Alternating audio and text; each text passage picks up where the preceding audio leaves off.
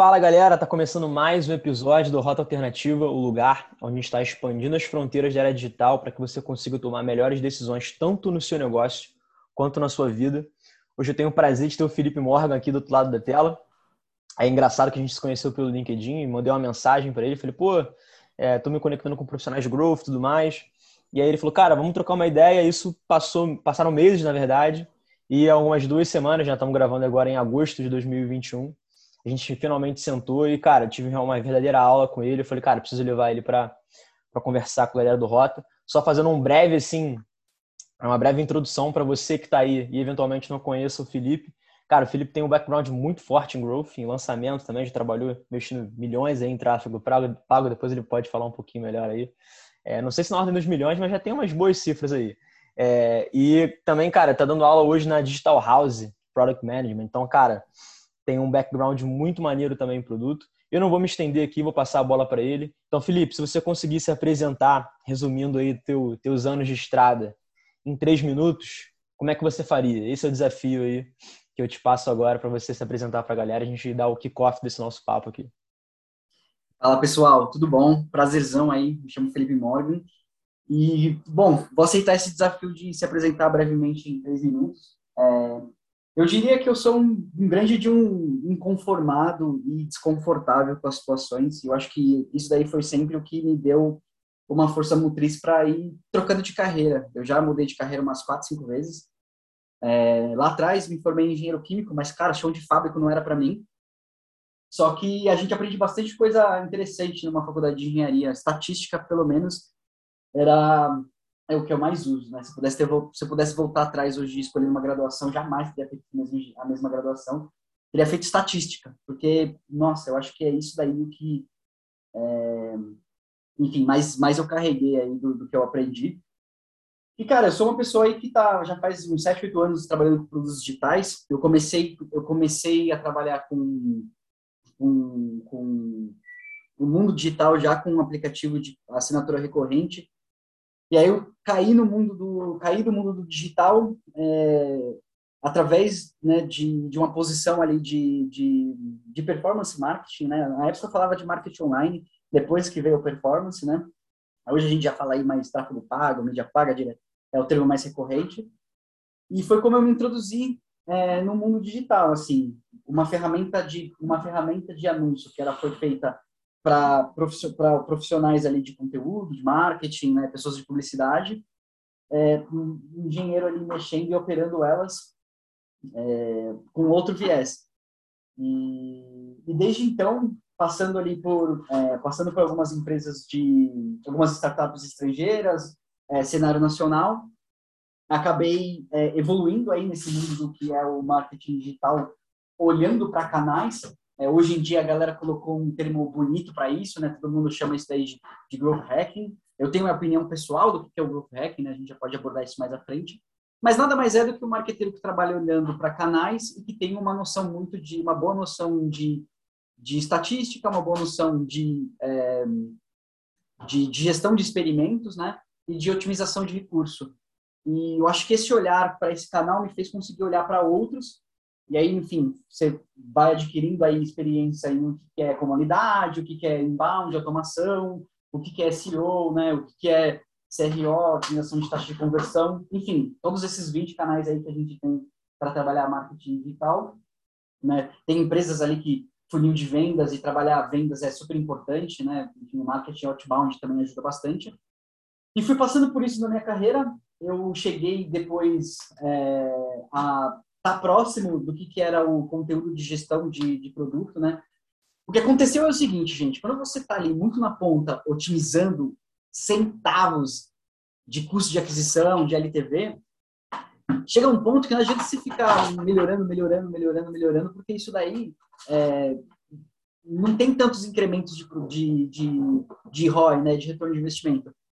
E aí eu aprendi que quando você senta do ladinho ali de desenvolvedor, pessoas de experiência do usuário, né, e você ali traz o que, que é a, a sua tentativa exacerbada de vender o produto de todas as maneiras, né, de tracionar, passa-se um tempo, vem uma nova funcionalidade, vem um novo, uma nova uma produtagem diferente, e aí dá um pico de crescimento na empresa. Aí comecei a refletir na minha carreira. Putz, cara, se eu gosto mesmo de crescimento, eu estou muito limitado no marketing, talvez.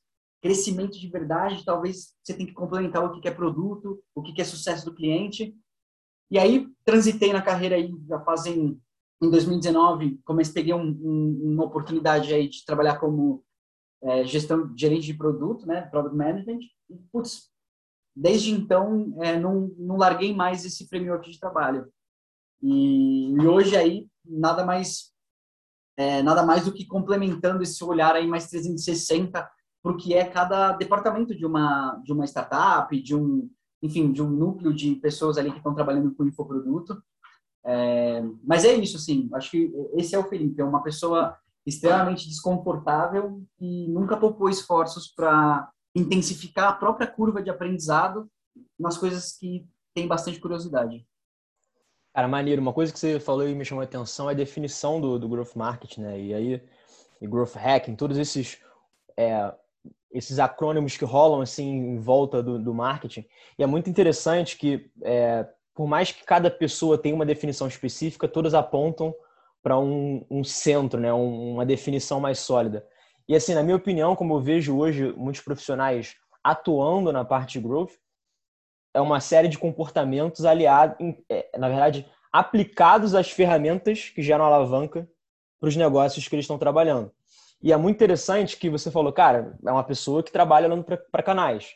E aí, cara, qual é a diferença, dada a sua, a sua definição de growth hacking, growth marketing e tudo mais, que você vê olhando assim para trás quando você começou, é, que as alavancas do passado, assim, no passado que eu digo, no momento que você começou, eram um pouco diferentes, ou o que, que mudou para as alavancas que você está trabalhando agora? Porque Boa, isso é muito interessante. Pergunta. É muito interessante porque o que, o que eu quero extrair de você nesse papo, cara?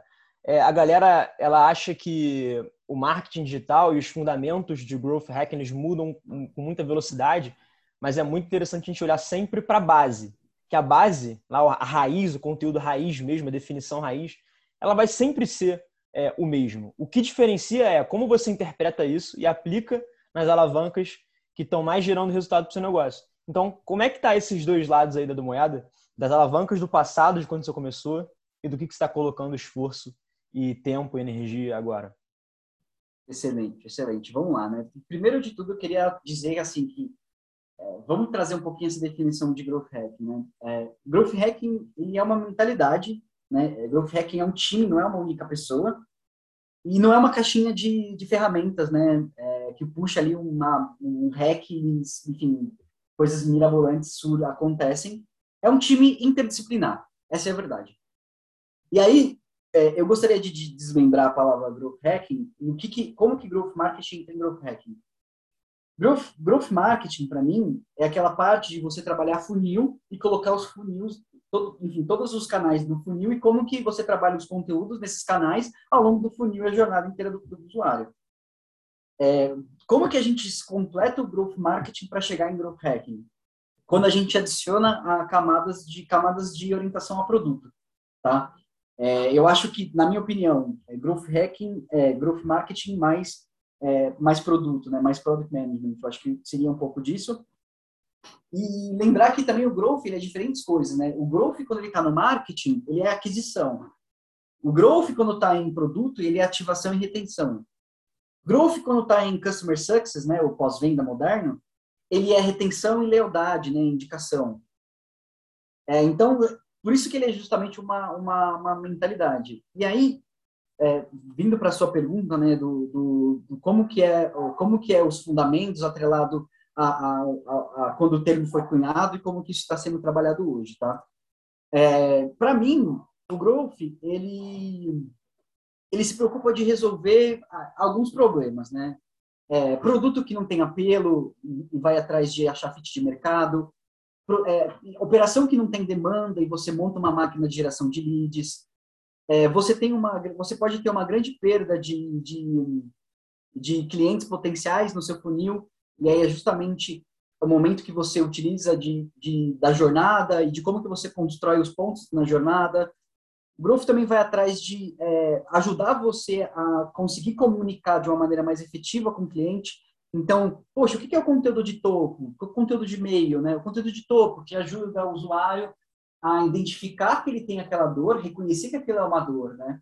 É um problema, ele tem aquele problema. O conteúdo de meio que já ajuda o usuário a, a se educar, quando, se educar de como que aquela dor ali pode pode ser resolvida, quais são as maneiras de resolver aquela dor, né? Que é um conteúdo já mais de consideração, né? E o de fundo é, aquela, é aquele conteúdo que tira todas as objeções de venda, que é o conteúdo quando você já manda para a pessoa, ela já está pronta ali, ela já reconhece a dor, ela já está educada quanto a dor, ela só está precisando de uma boa oferta, está precisando de algum direcionamento ali, né, promocional para aquela venda acontecer. Então, esse trabalho com funil, a gente tenta também atacar o que é a imprevisibilidade, né? É, ou seja, você não tem uma orientação de dados boa e adequada para você poder fazer é, boas extrações de insights, né? Porque a essência, a essência do growth nasce de leituras de dados. Ali é o epicentro que traz a possibilidade de fazer novos experimentos, de otimizar para o time que está ganhando, né? Então, negativa a palavra, e, e, negativa as palavras que estão ruins, coloca as novas palavras, negativo o conteúdo que não está performando, coloca mais dinheiro no conteúdo que está performando. Então, o growth, a essência ali vem da orientação a dados. E, por fim, eu diria que é, o problema de distanciamento do cliente, né? Que é você não tem uma visão do que, que é o sucesso do seu cliente no seu produto. É o tão falado wow moment, aha moment, né? né? O aha moment é quando ele entende o que seu produto faz e o wow moment é quando ele entende a proposta de valor do seu produto, né? Então, pegando esses seis pontos que eu citei para você, é, esse daí é o, arroz, é o arroz com feijão ali que o grupo tenta ir lá e dar uma tenta sanar esses problemas. E aí vindo para sua pergunta de como que era trabalhar growth é, anteriormente, como que ele está hoje. Bom, hoje a gente não olha mais para funil é básico, né? Hoje a gente olha para um funil mais ampulheta, ou seja, depois que o usuário vende, depois que a gente vendeu para o usuário, tem a parte de baixo, que é a parte de pensar em retenção, pensar em lealdade, pensar em indicação, né? Que é a parte quando você coloca um funil só de cima, você está pensando só em marketing e vendas. Quando você coloca a parte de baixo, vira uma ampulheta, você já está pensando o que é o sucesso do consumidor, né? E aí os canais, né? É, os canais eles entram é, justamente para te auxiliar a, a, a, a, trabalhar isso daí. E como que eu diria o que, que era o antes e o que, que era o hoje, tá? É, antes, ali em 2015, 2016, cara, nossa, tráfego pago era muito barato. Muito barato é, assim, é impressionantemente assim de dizer que às vezes está oito vezes mais caro, mesmo tudo otimizado, tudo indo bem, é muito mais caro, tá? É, você trabalhar com e a tendência é só é, aumentar, dado que tem mais é, oferta do lado dos anunciantes também, né? Então o, o custo por mil vai cada vez subir mais. Isso é um, é um problema que o profissional do Growth Hacking precisa resolver, né? Que é como é que criar outras alavancas para não ficar dependente de uma estratégia de aquisição toda focada é, numa cesta só, que seria um tráfego pago. Tem muitas, eu não quero entrar muito nesse assunto, até para não interromper a tua linha de pensamento, mas tem muitas empresas que é, são fundamentadas 100% no tráfego pago. Isso é um, para mim, é, um, é como construir a tua casa num terreno que não é teu, né? Então. É, é assim, eu acho que assim, é, você tem que usar, todas as operações têm, só que o pulo do gato é que está cada vez mais competitivo e quando fica cada vez mais competitivo, você tem que ficar. Se você tem que ter uma comunicação mais individualizada, você tem que cada vez segmentar melhor, a sua oferta tem que estar mais ajustada. É, e sem contar que é, tudo mudou, mas na minha perspectiva, o que fica cada vez mais emplacado como a melhor estratégia é investir em marketing de conteúdo, é investir em produção de conteúdo. Porque isso daí vai te alimentar para todos os canais. Se você parar para pensar, todos os canais que a gente trabalha, a maioria deles, é, conteúdo é matéria-prima para você poder trabalhar. Então, é, é justamente para você poder driblar esse, esse, esse, momento, é caro trabalhar com influenciador hoje em dia, é, claro, é caro trabalhar com mídia paga, né?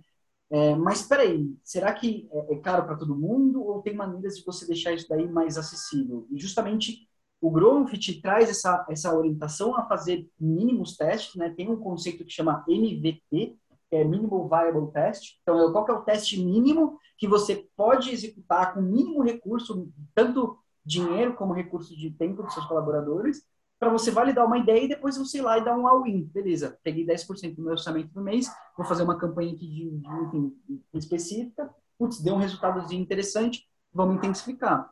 Então, o Growth te, te traz a possibilidade de trabalhar com pouco para descobrir muito e você ficar todos os dias pouco para descobrir muito, pouco para descobrir muito, pouco para descobrir muito. É, então, justamente essa mentalidade ela, ela se mantém e a maneira de trabalhar os canais que vai se é, vai se moldando conforme eles vão ficando mais complexos. Então, é, hoje em dia hoje em dia todo mundo vira e fala assim, nossa, putz, eu não mando mais e-mail, eu mando SMS, eu mando push. É, aquela galera fala, e-mail morreu. Pô, será que morreu mesmo? Para mim não morreu, para mim dá, enfim, é, é, bem feito, bem direcionado, com uma lista trabalhadinha, não sem bounce, todo mundo com opt-in redondo. Poxa, dá muito para extrair, né? Principalmente se você tem um serviço pago você se preocupa de fazer uma excelente newsletter.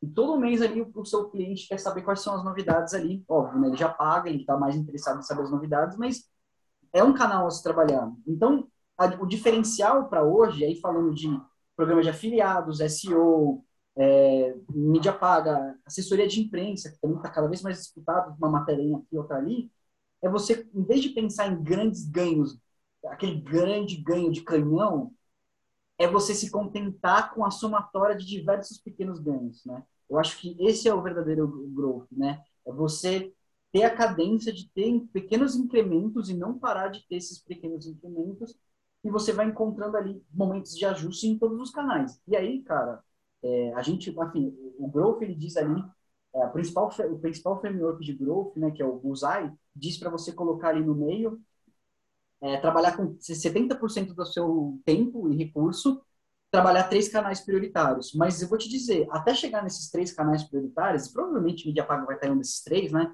Ou se não está mídia paga vai estar SEO. Eu super sugiro vocês tentarem um conteúdo nota 6 para todos os 20 canais que dá para fazer, tá, tá gente? É, e aí vocês vê o que, que é a métrica de cada canal. E aí, enfim, às vezes não dá nem para encontrar custo de aquisição, LTV, mas dá para achar custo por clique, custo por lead, então a sugestão é você é... comprar o seu dado zero, né, cara? Você colocar Exato. no mundo e entender qual é o seu, seu, seu marco zero. Que aí você entende onde está, com, esse, com essa mentalidade de MVP, né, com um teste mínimo, onde está o maior potencial de ganho. Eu acredito, sim, que até uma parada que você falou, que eu acho maneira, é, ah, o e-mail morreu. Cara, na minha, essa é a minha opinião, pô, na, na humildade, eu acho que nenhum canal morre. A única coisa que acontece é, existem novas abordagens para você trabalhar ali dentro.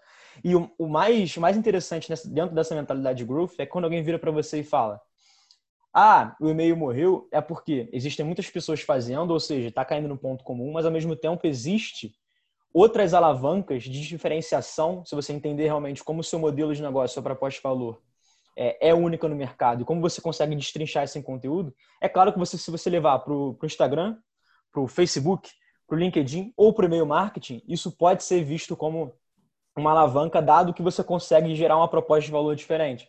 Então é, é muito maneiro, como a gente começou falando lá, né, da mentalidade do growth, de como você conseguir gerar alavanca em coisas que a atenção está subvalorizada, é, ou então em testar em formas é, mais eficientes. E o, o e-mail marketing é a prova disso, né? Tem vários, milhares de negócios hoje também aqui na, na startup que eu trabalho, a gente consegue gerar lead B2B, não é, não é nenhuma coisa fora da curva, é, através de e-mail marketing. Por quê? Porque a gente se incomodou com, com o formato que as pessoas vêm fazendo no e-mail marketing, esse é primeiro passo. Segundo ponto, a gente sabe muito bem o que aquela pessoa quer ouvir naquele canal, dado as outras, os outros testes que a gente vem fazendo. E terceiro, a gente consegue criar, e é a parte que você falou, aqueles funis inteligentes, né, cara? Como a gente conseguir construir uma narrativa que leva a pessoa do topo até o fundo. Então é muito maneiro como, sem no flow aqui, né, conversando e colocando várias ideias para fora, a gente conseguiu fechar um arco de, de argumentação muito maneiro, né? Que a gente começou falando sobre a growth em si e fechamos aqui com, com um exemplo prático de uma otimização de canal. E teve outra parada que, que tu falou, que eu queria aprofundar um pouquinho mais, que é o seguinte. É, hoje, um profissional de marketing, ele gera menos alavancagem para a empresa se ele souber só de marketing e não souber de produto também. Se ela não tiver um olhar, claro, se for uma empresa que tem um produto, seja B2B e tudo mais. É, mas se o cara ele tem conhecimentos de aquisição, de olhar para os canais, de marketing mesmo de aquisição, e ele entende também estratégias de retenção, de ativação, ele fica um cara muito mais completo, muito mais preparado para jogar nas 11, né? Tanto uma empresa B2C com um marketplace, quanto uma empresa B2B. Cara, como é que foi o momento em que você se viu preparado, que você se viu completo e falou assim, cara, agora eu tenho habilidades é, como se fosse um coringa. Eu posso, cara, tanto é, ir para uma empresa B2C ou para uma empresa B2B, que os conhecimentos de marketing e produto que eu tenho me deixam à vontade. Como é que foi esse processo para você? Porque eu acredito que do outro lado da linha tem outras pessoas que estão passando por isso também. Então você é um, é, vai ser um case para a galera entender como é que pode ser esse momento, esse tipping point, assim, para entender o amadurecimento profissional deles em termos de marketing e produto. Primeira coisa é reconhecer que talvez esse momento, por você, ele nunca chegue. É, eu acho que a primeira mentalidade é você colocar para você que você é um jogador infinito e que o seu jogo não acaba. O seu jogo é para sempre. Você joga para se perpetuar no jogo e não para sair dele, né? Não tem ganhador. Tem quem aguenta mais. Eu acho que essa é a primeira mentalidade que eu... E aí a segunda é você não falar por você, outros falam por você. Então, que você tenha isso daí, tá? É, então, quando você começa a ouvir de parceiros, colegas de trabalho, pessoas que, enfim, estão correlacionados, aí, beleza, isso daí é o verdadeiro indício. Tudo bem que você pode já ter essas habilidades, você pode ir aí soft, hard skill, e você realmente nas suas hard skill viu que, pô, brilhei, reduzi pela metade o CAC. Da hora, mandou muito bem.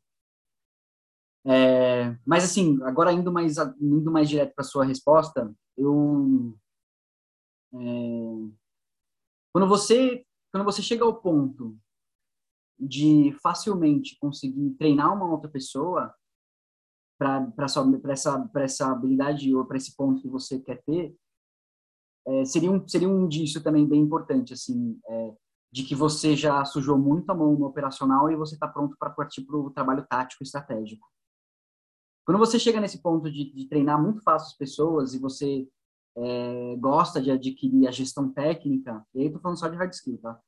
e você gosta de adquirir a gestão técnica ali daquele corpo, diria que você é um indício mais forte até que você absorveu isso, né? Que você está cada vez mais preparado. É, e aí, indo mais para completar a, a, resposta, eu acho que é, eu acho que você tem que pensar assim primeiro a gente está tendo uma conversa aqui mais sobre carreira, né? Então é, é você olhar e se posicionar e, e ver assim é, para o que eu gostaria de trilhar, o que que as pessoas de sucesso têm. Existe até umas coisas que é o profissional T-shape, né? Que é o que eles falam, que é interessante você ser generalista, mas ter duas, uma, duas habilidades em que você é especialista. Eu segui isso a minha vida inteira. É, então, eu sempre pensei, eu sempre falei, cara, eu preciso ser generalista em tudo. É, e isso daí sempre me, me, sempre foi um guia. E sempre e aí escolher duas coisas, uma duas coisas para você ser um, um, um, verdadeiro especialista e, e algo que você é, que você se destaque. E aí eu posso falar o que eu fiz para mim é, quando eu estava muito forte no frame de marketing é, e aí tem várias coisas que você pode ser bom, né? Pop, enfim, milhares de habilidades ali, análise. No marketing eu peguei duas. Eu peguei, cara, eu vou ser um excelente, eu vou ser um analista de dados, né, web analytics, e vou ser uma pessoa de tráfego pago. Essas são minhas duas habilidades. Não sou uma pessoa boa de conteúdo, é, é, participo, das, participo da formatação de conteúdo, sou, entendo bem de oferta, mas o subjetivo, aquele a persuasivo nunca foi minha praia. É importante você saber o que, que é a sua praia e o que, que não é, porque assim você respeita especialistas, da mesma maneira que você quer ser respeitado, cada macaco no seu galho. Então eu sugeriria para você olhar esse framework de shape e para a sua área falar assim, olha, é, porque eu quero trilhar aqui, essas duas aqui eu vou ser especialista e, e, assim, ao nível de assinar newsletter do meio, você está lendo super sobre tendência, sai a atualização, você sabe, é a primeira pessoa que fala. E, e para as outras, você está no nível generalista que você consegue estar numa roda, consegue fazer um, um acompanhamento de trabalho. E aí, para produto, o que, que eu peguei, né? Óbvio, a primeira coisa, as coisas que eu tentei já pegar especialista para produto, né? Então, a primeira coisa é boa gestão de projeto ágil, entender bem sobre framework de Kanban, entender bem sobre framework de, de Scrum. E outra coisa foi a habilidade de controle de qualidade. Então, eu sou, o desenvolvedor colocou o teste, colocou o código em revisão, terminou antes de ir para produção, eu que vou lá controlar é, se, enfim, se saiu do ponto A e chegou no ponto B, ver se aquilo ali teve, teve o valor. Ainda sigo me aperfeiçoando cada vez mais nisso, Hoje eu também estou envolvido no que é, é, experiência do usuário, né? Muita pesquisa, UX research, muita entrevista, muita entrevista, muita, é, muitos formulários. Mas novamente, dentro de produto eu também peguei esse esse framework de Shape é, e sigo e sigo e sigo ainda na preocupação de ser generalista das outras coisas. E aí pensando e aí pensando é, em o que que é a necessidade da empresa que você está, e aí a gente fala, a gente tem algumas variáveis, que é, ela é B2B ou B2C? Qual que é o modelo de monetização dela? É, é, é FII, é assinatura, é, é, o SaaS, enfim. Então, é o B2B, B2C, qual que é o modelo de monetização da empresa? E, eu diria que o tema de, eu diria que o tema de, o tema, tema da indústria, né? É saúde, é bem-estar, é educação, é, o que que é, tá certo? É, e e seguir na, e seguir na linha de não achar que só porque você é uma pessoa que conhece das melhores estratégias de marketing, não ter know-how da indústria que se trabalha não ajuda, meu, pelo amor de Deus. Então, é, saber esse ciclo e, e se manter fiel. 80% das empresas que eu trabalhei são assinaturas recorrentes B2C. Então, eu tive palhinhas B2B, eu fiz muito prospecção outbound, entendo de funil de vendas, mas foi 80, foi 20% da minha carreira. Eu eu nunca fiquei é, é, eu já escolhi os processos seletivos sabendo que eu tenho mais conhecimento desse modelo de monetização, dessa indústria e B2C, entendeu? Então eu me mantive nisso para ser uma pessoa cada vez de, mais de destaque. Então é importante você ter a visão generalista para algumas coisas, mas a visão de carreira de afunilamento. Eu acho que eu acho que pensar nisso tudo que eu falei para você, eu acho que é pensar é, é, pensar em posicionamento de carreira. Eu acho que seria um pouco, um pouco disso a minha resposta. Cara, eu concordo 100% com cada palavra que você falou. É só dando um contexto muito rápido aqui antes de passar para a segunda pergunta. Cara, tipo, eu entrei agora, como até comentei com você no nosso papo é, prévio aqui do, do podcast, falei, cara, comecei a trabalhar com um time de dev e eu nunca escrevi uma linha de código na vida, nunca fui uma pessoa por dentro de, de tecnologia, desenvolvimento de software. Por mais que eu tenha uma stack muito consolidada de conteúdo, de posicionamento, né, de construção de funil, é muito difícil ainda para mim, eu sigo também me aperfeiçoando, construir esses funis, dado que eu não sou uma pessoa especialista que conhece tanto do mercado de desenvolvimento de software. Então, isso que você falou, cara, é uma dor que eu sinto hoje e eu tenho certeza que outras pessoas, se não sentiram hoje, é porque ainda não estão num lugar que colocam assim a prova é, dessa zona de conforto. E uma coisa que me chamou a atenção, que eu queria esmiuçar um pouquinho melhor com você. Você falou, pô, cara, agora na stack de produto entrando muito em UX, é, experiência do usuário. Eu queria que pegar os teus dois centavos, assim, teu pitaco. Cara, por que, que você acha e quais são os motivos que estão te fazendo é, investir tanto tempo e energia é, em experiência do usuário? O que, que te motivou? Qual foi o teu drive para você meter a cara nisso? Se foi alguma coisa mais pessoal em termos de carreira, se foi alguma coisa mais é, em termos de resultado de produto, algum incêndio que você teve que apagar, que você, enfim, é, passou a prestar atenção mais nisso o que, que realmente te motivou a meter a cara na, na experiência de usuário? Essa é uma excelente, uma excelente pergunta. É, quando você pega as rédeas de um, de um time de produto, existem dois grandes fluxos que você tem. É o fluxo de delivery, de entrega, ou seja, desenvolvedor colocando código em produção, e o que, e o que gera backlog, lista de tarefa para esse desenvolvedor ir lá e, e, programar algo. Hoje em dia, existem diversas maneiras de você, que é o fluxo de discovery, tá? Que é o segundo fluxo, delivery e discovery. Quando o seu, é, quando, quando você chega num ponto que você se convence de que a melhor orientação, muitas vezes não é nem a orientação em sistema dados, é a orientação ao cliente, que pode ser que tenha dados, mas que às vezes eles são qualitativos, é, você começa a se debruçar cada vez mais no sentido de por que, que eu vou ficar aqui tirando ideia da cartela e eu posso entender quem tem a dor e a necessidade do que eu estou querendo propor a solucionar. É, e, e cada vez mais a, a, a, o desapego de você é, ficar apaixonado por uma solução. E cada vez mais você se apaixonar pelo problema, na verdade. E quando você tem essa orientação ao usuário, você se apaixona pelo problema, aí que vai nascendo todos os métodos e as coisas do de UX experiência do usuário. É, por um outro lado, também na minha carreira, eu eu sempre fui é, é, muito seduzido pelo que é um comportamento de uma pessoa pesquisadora UX, né? E aí eu tô falando assim, UX, né? Ele é um é, o design, né? Tem tem o UI que é o design de interface e o UX é pura pesquisa, né? É, quando você começa a ver ali que existem diversas formas para você espremer o que o seu cliente está falando que ele tem de dor, como que ele resolve a dor, fica muito difícil de você virar as costas para esse tipo de abordagem. Porque não é nem querer ser modernudo, vanguarda, é o que dá dinheiro mesmo, gente.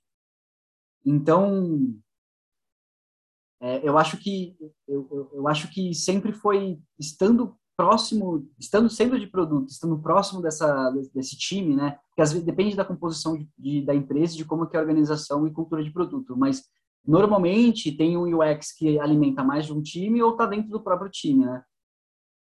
E cara, eu literalmente fui seduzido pelas pessoas com quem eu trabalhei, de verem quanto magníficas e artistas e sensíveis elas eram como mais fácil elas faziam o meu trabalho de, de, de, organização e priorização e roadmap, no sentido de, poxa, por que, que eu, né, por que, por que, que eu, o eu acho morreu, né?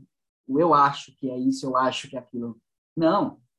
Tem ali o cliente, tem, e tem diversos, dentro da sua base de dados, seu CRM, tem diversos comportamentos de cliente. Então, é uma infinidade de maneiras de você é, encontrar como que você vai priorizando e vai trazendo roadmap. Então, eu diria que eu me curvei a isso. É, também, e também uma terceira resposta a isso é que, enfim, sendo professor, é, é, esse conhecimento apareceu dentro dos módulos do curso que eu leciono, eu também incorporei isso para poder lecionar, né? É, eu acho que a melhor maneira de você aprender algo é quando você passa do nível da, da absorção, da aplicação e você ensina para alguém, né? Mas respondendo direto para você, é porque eu quis começar a facilitar mais meu trabalho e ter um melhor direcionamento. Enfim, e, isso é maneiro, né, cara? Porque, assim, quando você aprende essa habilidade de olhar para dados e ter uma sensibilidade maior em termos de produto e a dor da outra pessoa que está do outro lado da tela, você faz o que eu chamo de é, transferência de aprendizagem, né, cara? Com certeza, essa tua experiência olhando para a experiência do usuário vai te capacitar a olhar para outros canais com o mesmo viés, né? com essa mesma sensibilidade, com essa mesma olhar mais sensível para os dados. Eu acho isso muito importante, principalmente para um cara que é um profissional de growth, que está sempre tentando encontrar alavancas e potenciais de crescimento. Então, é, foi legal é, pegar um pouquinho da tua experiência, né, de por que, que você teve esse drive de começar a estudar a experiência do usuário. Eu acho que é um marco zero assim para qualquer pessoa que realmente quer se desenvolver na capacidade de aquele test and learn, né, de você colocar uma coisa para fora, pegar os dados e, e continuar crescendo. E teve uma outra coisa que me chamou a atenção, que eu queria puxar aqui com você, é a tua experiência na sala de aula, cara. E assim, se você pudesse, não sei se existe alguma, eu vou te fazer uma pergunta um pouco capciosa, mas é, o que que a sala de aula te ensinou sobre growth que você sujando a mão no operacional nunca aprendeu? Tem alguma coisa assim, cara, que tipo, caraca, é isso, algum estalo, alguma, sei lá, alguma reflexão que você teve na sala de aula que nenhuma mão na lama, nenhuma mão operacional no campo de batalha te ofereceu? Estou curioso para saber o que é, porque já, eu já compartilhei com você, tenho muita vontade de me dedicar 100% também no momento da minha carreira à academia, a compartilhar conteúdo, até o meu próprio podcast é um projeto para isso, é uma, uma fundação para que no futuro eu consiga realmente viver disso. Eu estou querendo ouvir de você agora e com certeza as pessoas que estão aqui com a gente até esse momento do papo também estão super curiosas para saber. Olha, acho que acho que tem sim uma resposta, né? É, assim, sendo bem sincero, fazer, fazer experimento, gestão de experimento é caro. fica muito por empresas que já estão no estágio maduro, assim. É, pelo menos fazer o growth redondo, com todos os detalhes e relevância estatística e modelação de teste, onde respeite várias coisas, é caro. E eu já passei por muitas, muitos é, projetos pequenos onde é possível você incorporar alguma coisa. E aí, cara, o Growth, ele tem muitas coisas que vão estar é, tá próximo dele, né? Tem as próprias cerimônias, tem os frames, tem uma orientação a dados específicas, né? A maneira de você olhar para as métricas, né? CAC, LTV, ARPU. Mas de todo esse mundo de coisas lindas e, e, e bacanas, né? O by the book, né? É, quando eu entrei na sala de aula e comecei a lecionar isso e tive uma é, e assim não tive muitos momentos de ter aulas de growth mesmo assim teve dentro do meu curso ali é 10 15% de conteúdos que tangenciam. Mas o que eu aprendi cara é a estratégia do arroz com feijão. Então é, eu entrei lá para explicar essa parte cheio de purpurina e de coisa incrementando e nossa essa é a estratégia da NASA. E tudo bem quando, quando um cliente que está te contratando e você está dando consultoria, o cara quer ouvir o um negócio da NASA. Mas o seu aluno quer o simplificado, ele quer o exemplo mais simples para ele poder aprender o exemplo 1, exemplo 2, exemplo 3 e aprender por associação. Então eu vinha muito de uma frenesi de tipo, nossa, mentoria e consultoria é esse show de esse show de, de robustez, né? Indo para indo a sala de aula, eu me, eu, me, eu, me, eu me peguei numa situação de, primeiro, é, traduzir todo o vocabulário, depois, é, deixar ele acessível, né? Então, parar de falar bonito e falar simples, né? É, e falando propriamente dito, foi conseguir passar para os usuários, pra, enfim, conseguir passar para minha sala de aula que, primeiro, não tem nenhuma caixinha de surpresas. Na verdade, é você começar sendo bastante curioso, não aceitar que as coisas não dá para fazer, é, sempre ter uma mente aberta que às vezes é possível fazer pouquinho com menos. Eu acho que talvez isso exige muito pesquisa. É, eu ensinei muitos meus alunos a, a, como que eles procuram referências. E aí a gente tem um Medium, YouTube, mas é a maneira de você procurar, né, saber fazer essa boa curadoria. E voltando para a parte do arroz com feijão, é, lembrar da parte da mentalidade orientada para o mínimo com mais, isso é interessante, mas também é, pensar que quando você está ali entrando para o marketing, você está entrando para produto, enfim, qualquer, qualquer área da empresa, Tá todo mundo ali tentando melhorar os KPIs, tá todo mundo tentando melhorar as métricas. Às vezes, às vezes as pessoas colocam uma métrica na sua cabeça e você só trabalha com ela ali, enfim, dependendo de qual que, qual que é. Mas de que mesmo tendo essa, essa métrica, essa orientação, saber que no final de tudo ali tem que gerar receita e lucro, né, gente? É, ninguém aqui é uma ONG. É, de lembrar do de lembrar do, do, do, do arroz com feijão que é sempre é, que é sempre ensinado e que às vezes é, é, as pessoas partem logo para o robusto. Então eu tive essa essa proximidade de de ter necess, de ter uma, uma demanda dos alunos do tipo tá e aí como que eu começo? O que você está falando aí? O que, que é o dia um? E aí o dia um é tipo você olhar para tudo que você está fazendo e pensar beleza como que eu melhoro 1% dessa campanha? Como que eu adiciono dois, três anúncios que podem validar uma hipótese? Como que eu... É, putz, será que eu vou aceitar que essa régua de automação que eu estou colocando aqui e que ela já está no meu RD Station, no meu Active Campaign faz dois anos, é a melhor? Não, peraí. Será que não dá para fazer um, uma versão B desse meio, do meio aqui que manda para o trial? É, será que eu aceito que todo influenciador é caro? Será que não dá para trabalhar com nano e micro influenciador? Então, você tentar fracionar cada vez mais a ideia de conquistar o mundo, mas vamos tentar conquistar só essa próxima hora, é, é, e de tentar pegar pequenos incrementos. Então, o dia primeiro é você olhar o que está fazendo e tentar pequenas variações de testes baratinhos, do tipo, eu vou propor duas maneiras de fazer o e-mail. Um e-mail vai falar que o desconto é de 30%, e o outro e-mail vai falar que o desconto é, é os mesmos 30%, só que em reais, 250 reais. Eu vou mandar metade para uma base de 30% e metade para outra base de 250 reais. E vou ver qual é o maior apelo. putz, deu que converteu mais quando eu falo que é 300 pontos de desconto. 30% é meio vago.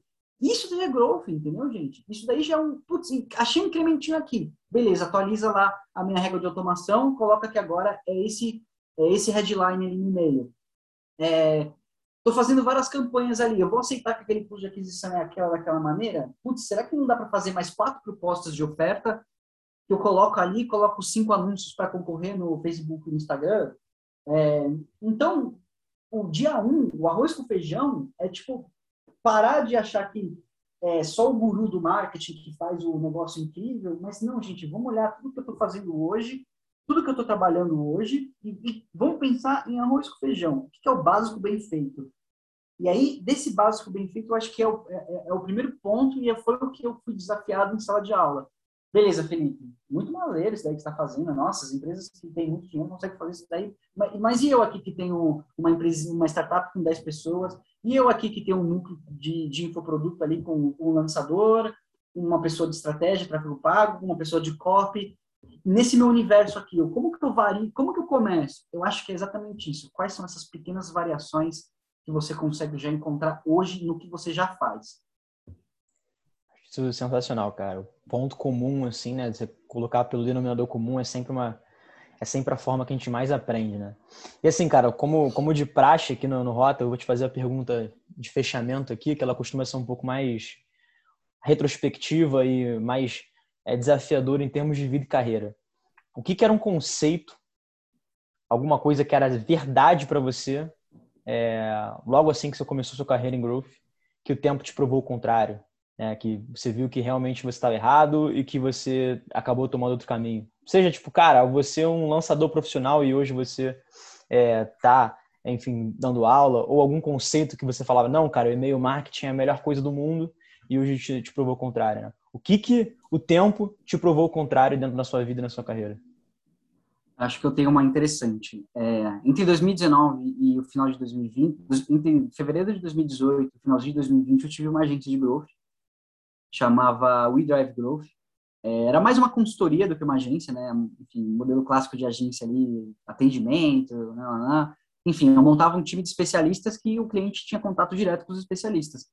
E de, é óbvio, né, eram clientes que estavam afim de aprender, não é aquele cliente que fala só quero resultado também isso daí já era um cara que nem entrava para o meu pipe. É, mas eu tive lá essa consultoria e a gente tinha um núcleo, tinha um núcleo é, estratégico principal e tinha os times satélites que ficavam acoplados em cada cliente. Maravilhoso, nossa, que ideia incrível, putz, que maneira, né? É... E aí o que eu aprendi com isso, rodando tanto? Eu passei por diversos, cara, com a minha, com a minha agencinha lá, né, o pessoalzinho que a gente tinha, eu passei por diversos projetos B2B, B2C, mas vou dizer para você que 80% deles era e-commerce ou infoproduto, né? Tinha 20%, eu tinha, eu tinha uma, atendi uma empresa de robôs de investimento, tinha, tinha uma, uma outra de eventos, né? É, e o que, que eu aprendi com isso? Né? Que eu achava, tipo, nossa, eu vou cara, eu vou trabalhar em um projeto por dia, às vezes dois, três projetos por dia, eu vou exercitar a criatividade ao infinito, vai derreter vai sair, derreter pelo meu ouvido, quantidade de coisas incríveis que eu vou estar discutindo. Pô, foi isso mesmo. Eu, eu atendi, eu atendi vereador, eu fiz campanha política é, mais de uma vez, é, inclusive daí sugou minha alma. É, e o que, que eu posso dizer, cara, que eu aprendi? Eu aprendi que growth é muito estratégico, ao ponto de que mesmo você dando resultado, você pode ser uma ameaça sem um terceiro com tanta informação rica daquela empresa. E eu achava que o céu era infinito, que eu tinha, eu tinha descobrido que eu ia fazer parte da minha vida e, cara, tava bem. Eu tinha um modelo de, eu tinha um modelo ali de contato interessante com alguns clientes, né, de, de, de success fee, né, é, não era tanto por contagem de horas, era por performance de trabalho, né, é, funciona mais, funciona mais comigo, para quem trabalha de noite, sábado, domingo, enfim. E aí o que eu aprendi era justamente isso, que é muito estratégico e que era perigoso você ser um terceiro ali descobrindo melhorando as alavancas de crescimento da empresa. E 100% dos clientes querem internalizar não só o time que eu já tinha dado, eu sempre montava os times sabendo que eram os times do cliente, mas eles internalizavam o operacional, ou seja, a gente ia lá, montava uma operação do canal, recrutava as pessoas para aquele canal, gente, enfim, o que precisava para aquele canal, né, compreensão de conteúdo, operadores, e ficava alocado no cliente. Mas é óbvio que eu não entregava de bandeja a parte estratégica, né? E a tática o cliente envia.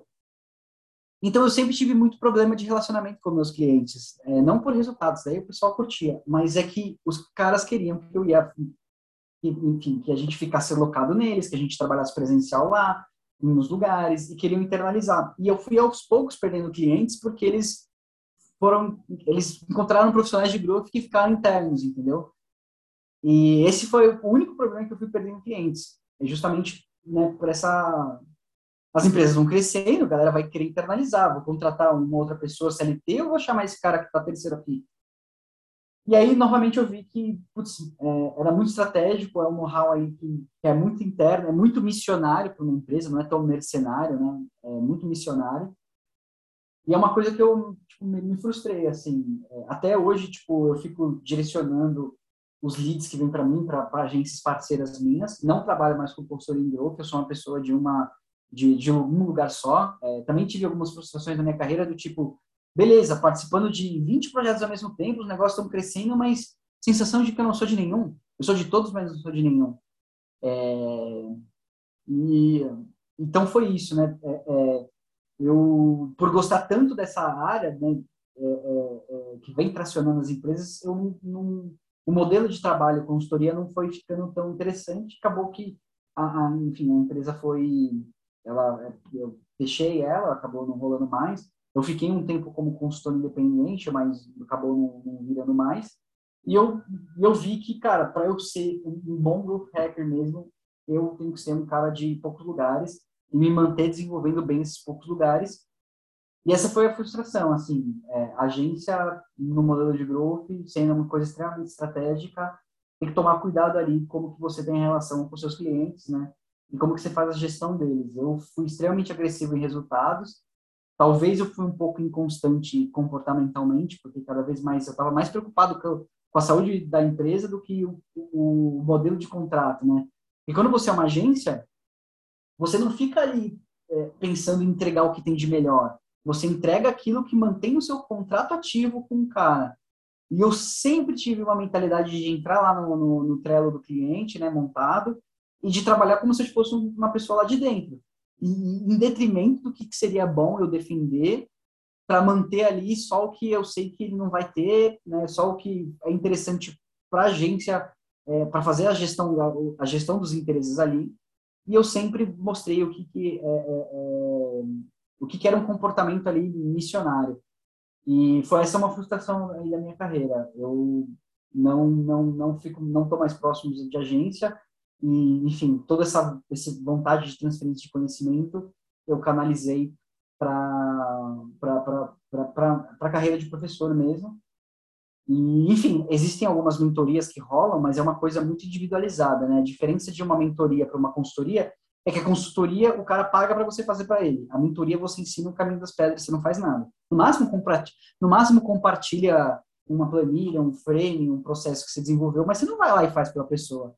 Então, eu fiquei mais no modelo mentoria para algumas pessoas, é, mais nessa linha do, do caminho das pedras, do diálogo, do, do que, que seria interessante tecnicamente para aquele desafio. E o modelo consultoria, é, enfim, não, não, rolou muito para mim. É, mas essa foi minha experiência respondendo você.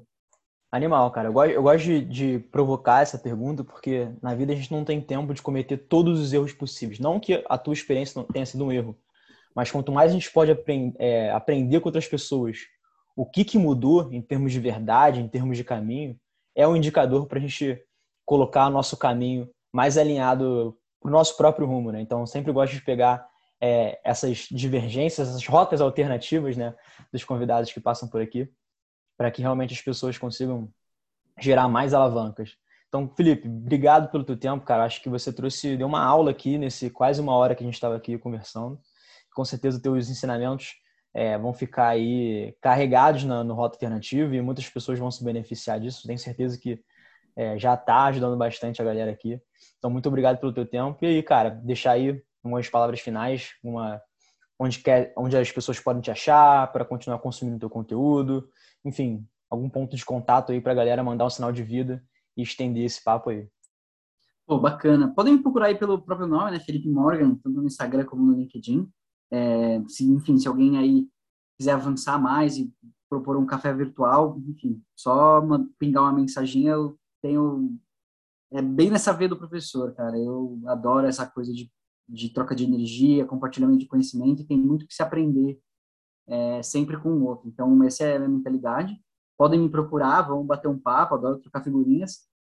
E aí, se eu pudesse dar um, um, um direcionamento final, cara, é... óbvio que super vale a pena aí você ver o livro do, do Shane Ellis, né, o Hacking Growth. Eu acho que ele é o livro de cabeceira aí de todo mundo que está aí no, no, quer seguir nessa carreira de marketing, growth, né?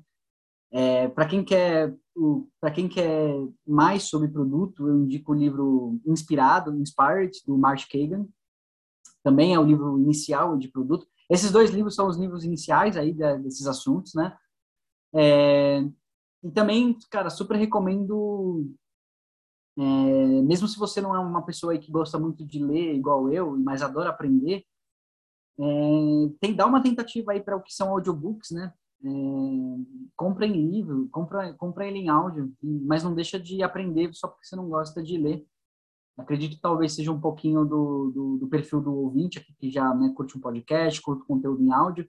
Você que já gosta de podcast, você já tem a, a habilidade de não se dispersar é, enquanto você está fazendo alguma outra coisa e ouvindo podcast. Então, cara, evolui isso para um audiolivro inteiro, né, um audiobook inteiro, mas não deixa de matar, não deixa de ler alguns livros e de ter a oportunidade de colocar em prática o que esses livros te proporcionam.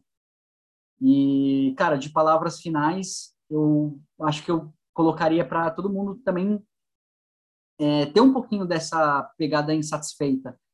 É, não é que você é uma pessoa infeliz, é uma pessoa é que você você aceita que nunca está 100% e que está sempre 99, 95. Eu acho que esse 1% que sobra é o que te motiva a seguir caminhando. Então, seja um insatisfeito, seja uma pessoa incomodada é, e questione, tá? Eu acho que muito também de você descobrir algo que antes era desconhecido é porque você se permitiu questionar. E a vida é uma é o playground para você justamente é, ter oportunidades onde você testou e aprendeu. Então, não tenham vergonha de colocar as coisas em prática. Eu acho que é quando você põe em prática que você verdadeiramente aprende. E Fê, obrigado aí pelo, pelo convite. Eu adorei a participação, é, super super empolgado aí para novos convites, né, novas travessuras que a gente pode fazer aqui no Rota Alternativa. E um prazer conversar com você e estar tá passando aí, é, enfim, algumas alguns insights aí pro pessoal. Obrigadão aí. Show de bola. Pessoal, no link da descrição desse áudio tem o link é, para a comunidade Alternativa, um grupo no WhatsApp com mais de 100 pessoas do Brasil inteiro de marketing, growth, é, que estão constantemente evoluindo. E quinzenalmente a gente tem uma masterclass ao vivo e gratuito, onde a gente reúne todo mundo para continuar evoluindo. Então não deixa de se inscrever, clica no botão aqui embaixo. Vejo vocês aí no próximo episódio.